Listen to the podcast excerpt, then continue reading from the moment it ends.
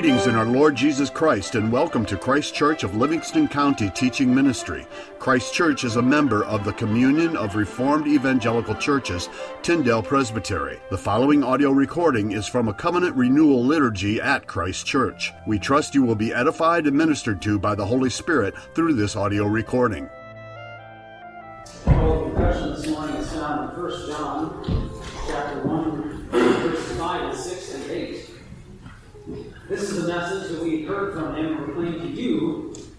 God is light in him is no darkness at all.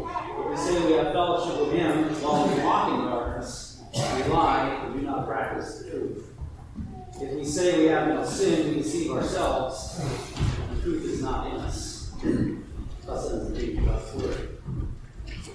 The Apostle John lays out a very clear message for us. God is light and in him is no darkness. Our task as believers is to walk in light, to enjoy fellowship with our Lord. These words remind us uh, of our need to confess our sins, that we would not deceive ourselves by walking in worship.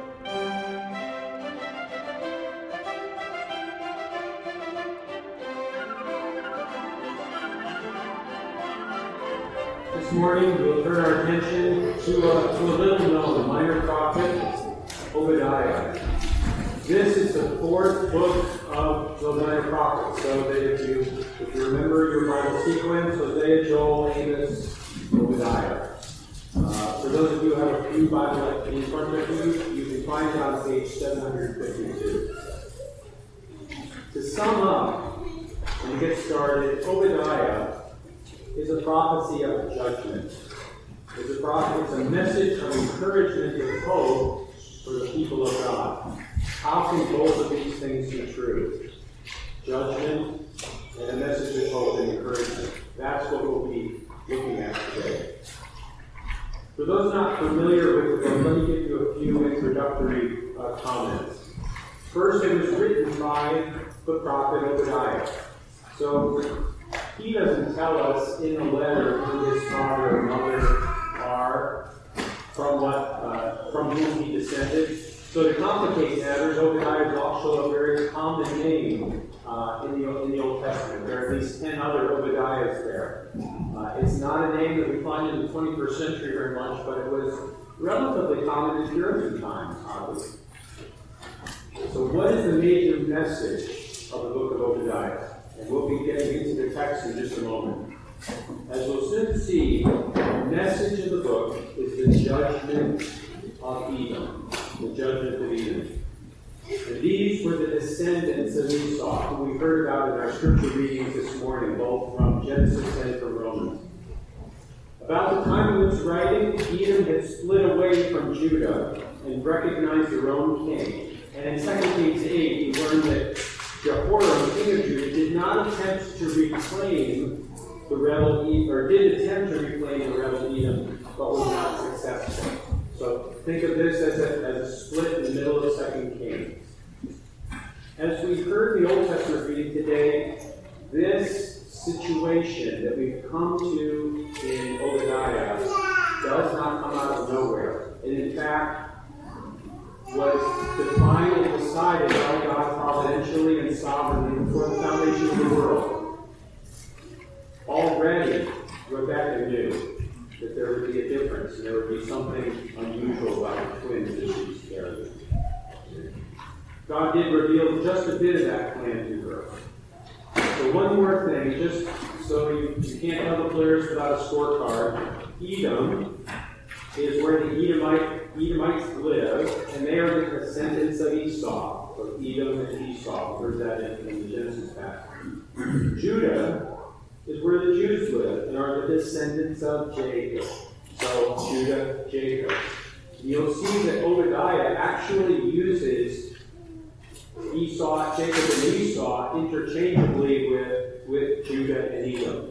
So don't get confused by that. Don't don't be wedded literally to the wooden meaning of those words. Rather, just understand use interchangeably.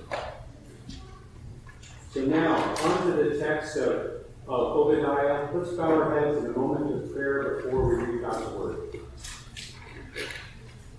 We thank you, Heavenly Father, that you have included Obadiah as one of the 66 books of your inspired word. We pray that our time today in Obadiah will be profitable, that we would love you more, that we would understand you more, and understand better what you have for us today. In Jesus' name. The vision of Obadiah. Thus says the Lord God concerning Edom. We've heard a report from the Lord, and a messenger has been sent among the nations. Rise up, let us rise against her for battle. Behold, I will make you small among the nations, you will be utterly despised. The pride of your heart has deceived you, you who live in the clefts of the rock, in your lofty dwelling, who say in your heart, Who will bring me down to the ground? Though you soar aloft like the eagle, though your nest is set among the stars, from there I will bring you down, says the Lord. If thieves come to you, if plunderers came by night, how you have been destroyed. Would they not steal only enough for themselves? If grape gatherers came to you, would they not leave gleanings? How Esau has been pillaged, his treasures sought out. All your allies have driven you to your border. Those at peace with you have deceived you. They have prevailed against you. Those who eat your bread have set a trap beneath you. You have no understanding. Will I not on that day, declares the Lord, destroy the wise men out of Edom, and understanding out of Mount Esau?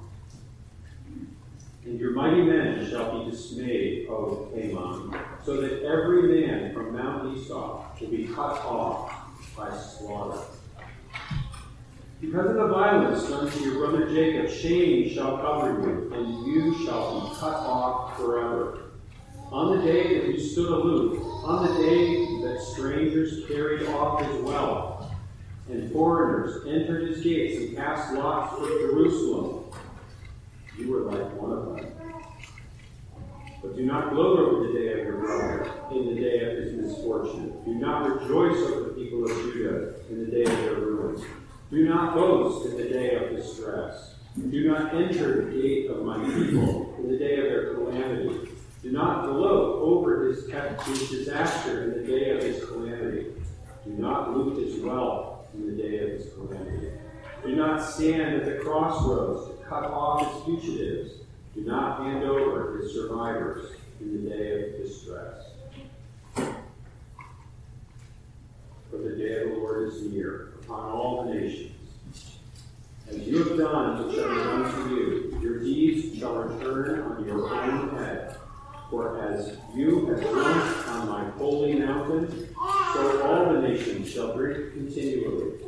They shall drink and swallow, and shall be as though they had never been, and shall be as though they had never been.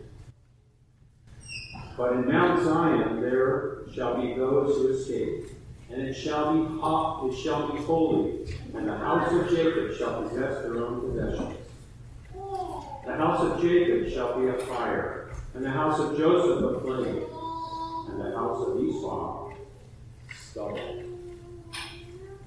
They shall burn them and consume them, and there shall be no survivor for the house of Esau. For the Lord spoke. Those of the Negev shall possess Mount Esau, and those of the Seraph shall possess the land of the Philistines. They shall possess the land of Ephraim and the land of Samaria, and Benjamin shall possess Gilead.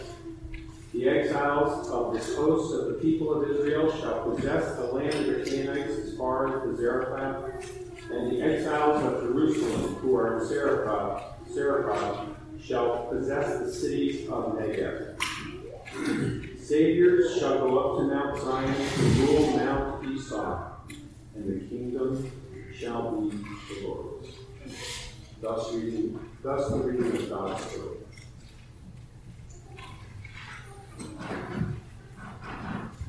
So as we rewind back to the first of this very short book, verse number one establishes exactly what this is.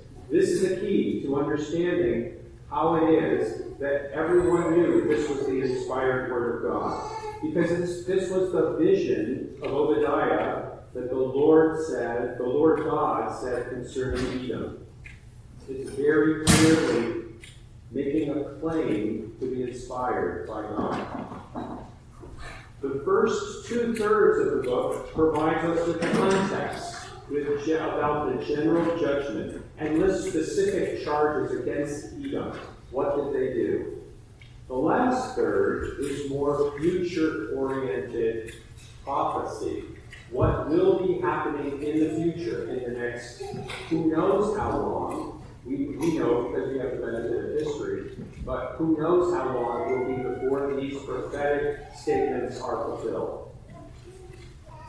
So in verse 1, the very clear statement Thus says the Lord. This is inspired. Then in verses 3 and 4, we learn that the Edom, Edomites lived in caves. Caves that were carved on the side of mountains.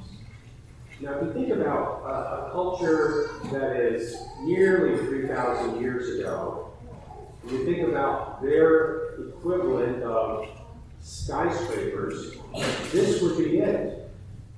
They lived in high places. And in fact, the sandstone, it looks like sandstone, that was there was, was carvable. They made their homes in the side of the cliffs so they could overlook the valley.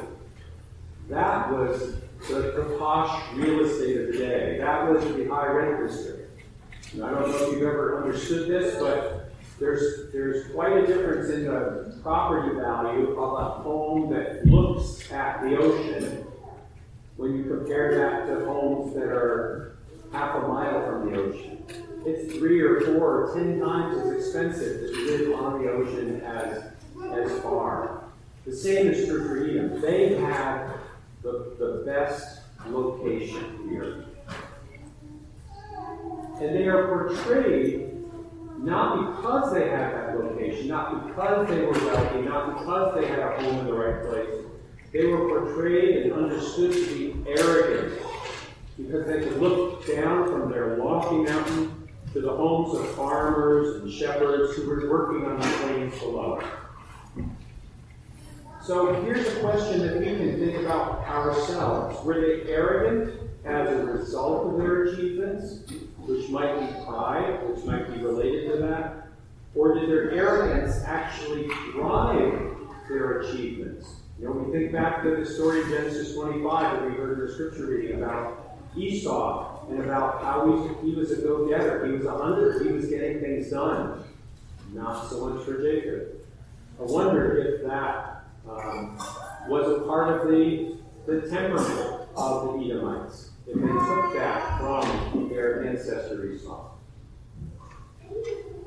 So although there's no way to know what was the cause and what was the effect, it was very clear that God united them for the sin of arrogance. And so Obadiah comes to camp them with a prophetic message from God. You know how your confidence is based on being well fortified, to be powerful because of where you live, I will bring you down because of your arrogance. And I will not just inflict harm. This destruction will be comprehensive. I'm going to get into the details of that moment. So one more note on this. There are many examples in the Old and New Testaments of narrow judgments and narrow targets, individuals and cities this was a whole people. These were the cousins of Jacob.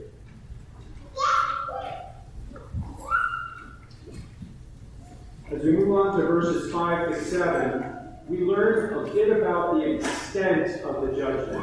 So, this is, this is that part of the passage. If thieves came to you and robbers by night, oh, how, how will you be ruined? Will they not steal only until they have enough? Here, the concept is that when most theft takes place, the thief has in mind, I'd like to choose the things of value from this home, get in, get out, not be discovered, and not have to work very hard. You don't find thieves uh, unbolting cabinets. You don't find thieves rolling refrigerators out of homes. You find thieves looking for high value jewelry. That is not the kind of destruction and devastation that is prophesied here. This is very different than the opportunistic thief. This destruction will be comprehensive. It will be the whole home completely empty by analogy.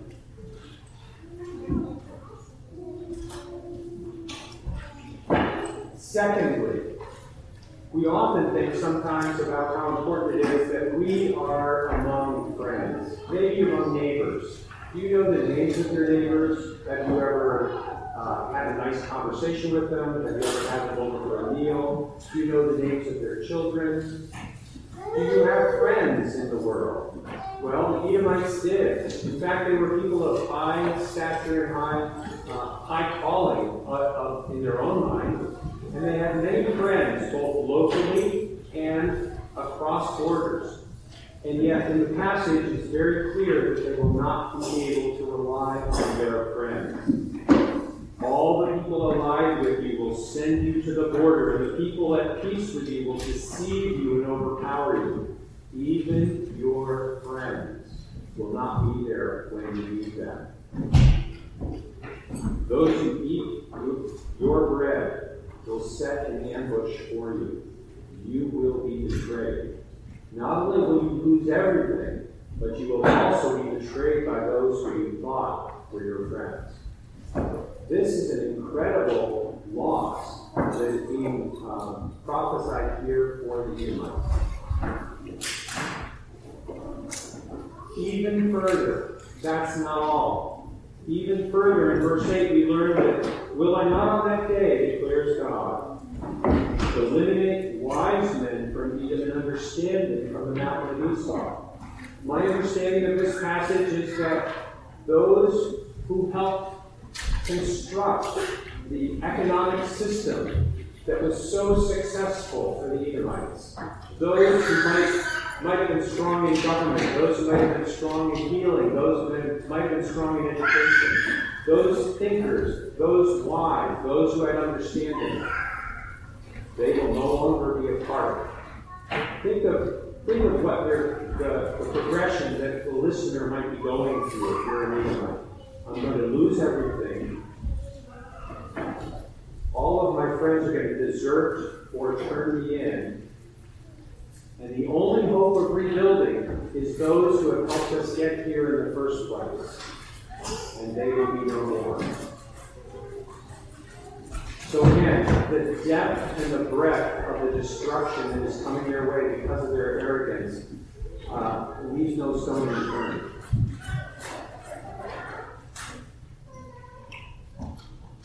I'll pause just for a moment and say that you, you, might be familiar, if you've read your Old Testament, you might be familiar that this is not the only oracle. It is not the only prophecy against the Edomites that we find in the Old Testament. In fact, seven other prophets also include oracles against Edom. Isaiah, Jeremiah, Ezekiel, Daniel, all the all major prophets, and then, in addition to Obadiah, Joel, Amos, and Malachi all have prophecies that address um, the Edomites. So at the heart of the Edomites' problem here was arrogance, sin problem, was arrogance and pride. The same problem that the Apostle Paul addresses in 1 Corinthians 4 7. I am uh, I'm particularly attracted to verses in the Bible that help me to think through things from a principled perspective and might apply in a number of different situations. If I could leave you with one of those today, it would be 1 Corinthians 4 7. And I'll read it in part. What do you have that you do not receive? Here, we are to be grateful each day and acknowledge that everything that we have, not just the food on our table, not just the, the home in which we live, not just maybe the car that we drive, but everything we have we receive from God. And that that should draw us to praise and thanks. So 1 Corinthians 4 7 is a really helpful sort of um, antidote for the problem of the Edomites. We then move into a, a, completely different section of the prophecy. This middle section, the verses 9 through 14, are the list of specific charges against the Edomites. These specific charges, I don't think it, I don't think we need to plumb the depths of each one of them, but let me summarize them for you, take them out of the poetic and the prophetic words that we read, and let me just make them more plain. In verses 9 to 14, the Edomites are presented with these charges that include don't look down on your brethren, don't rejoice because of their destruction, don't boast when they're in trouble, don't march through the gates, don't look down on them, don't steal from them, don't murder them, don't turn them in. These are things that, that we understand to be the case from many, many other teachings of Scripture, and yet these specific charges were leveled against the Edomites because of how they treated Judah. There's a saying a, that I looked up from a 16th century English reformer, John Bradford, that comes to mind. And it's a paraphrase of, of something that we find in the Bible there, but for the grace of God, go on. When we read about the evil and the, and the perversion of Edom, one of the things that I would recommend we think through is there, but for the grace of God, go on. We are to be thankful that God has not allowed us. He has intercepted our course to arrogance and pride in that way. He's given us His Spirit. He has given us so great a salvation and a hope that is already determined for us. So praise the Lord for that. But there, but for the grace of God alone.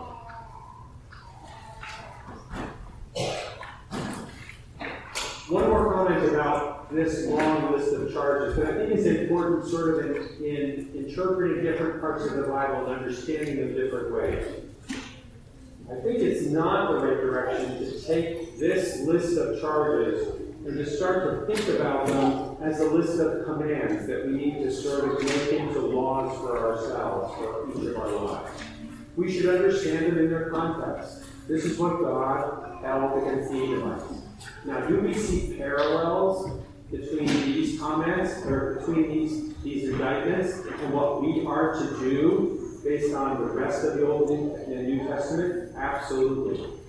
We should not be surprised at that. But to take these and to pry them out of their context in Obadiah and apply them as laws for our lives, I don't recommend that, that understanding. Then we move to the last section. Now, in different traditions, this might be the section that everybody was waiting for. Why?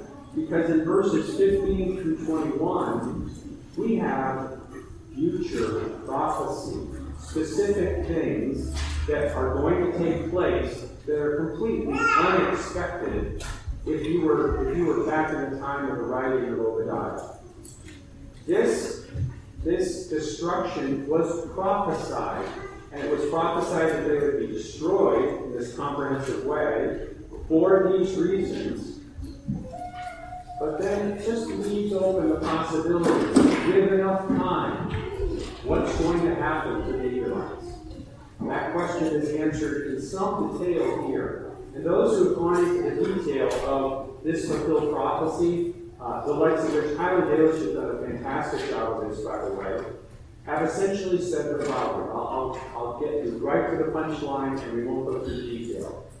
Every single detailed prophecy was fulfilled in about the 600 years that followed the prophecy. But it took time These things did not all happen the next day, or in the next week, or in the next year, or in the lifetime of those who first knew or even who Obadiah was. It was hundreds of years later, but in the end, these were completely and utterly fulfilled.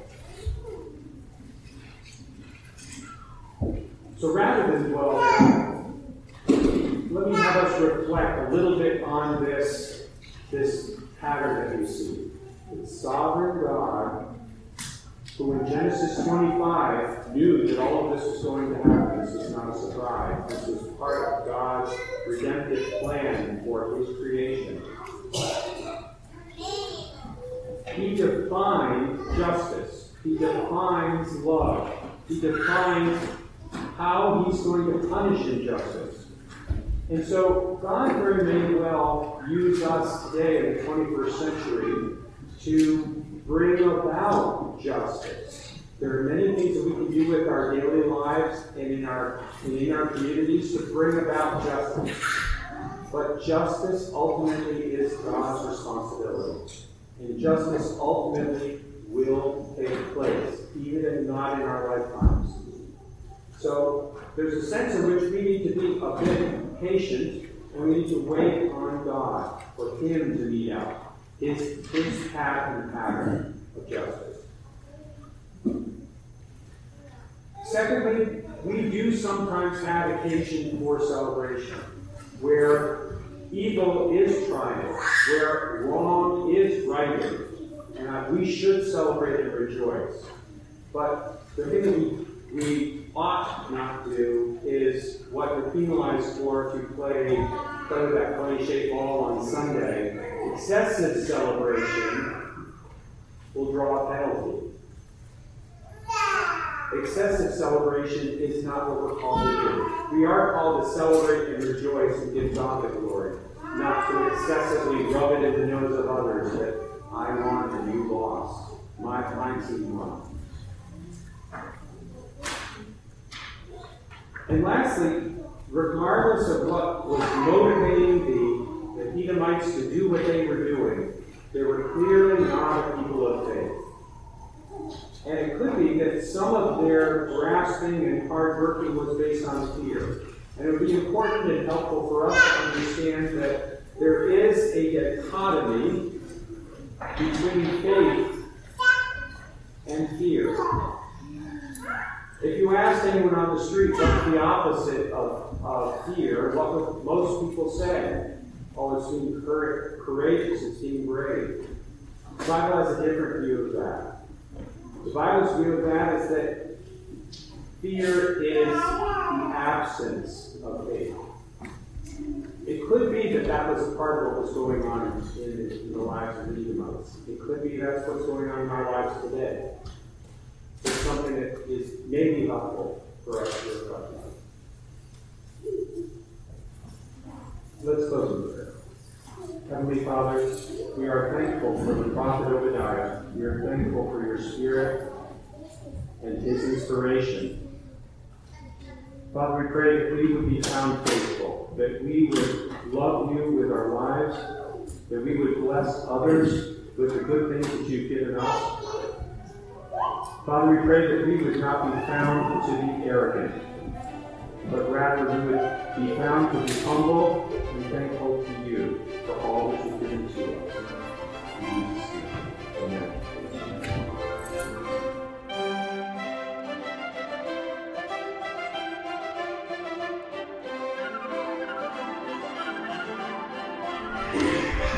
The Lord's table this morning, read from 1 Corinthians 12, 12 and 13.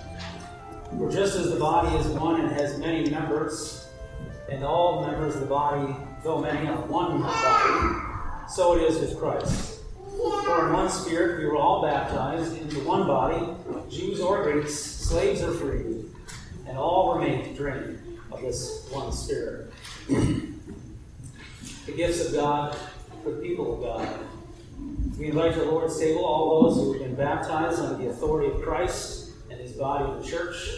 By eating the bread and drinking the wine with us, you are acknowledging that you are a sinner without hope except in the sovereign mercy of God. and that you are trusting in Jesus Christ alone for salvation. Come, with your children, welcome to the Lord Jesus Christ. Thank you for listening to this audio recording from Christ Kirk of Livingston County. If you would like further information about anything in this recording, the Bible, about Christ Kirk of Livingston County, or wish to make any other related inquiry, please feel free to contact us through our website, christkirkmi.com.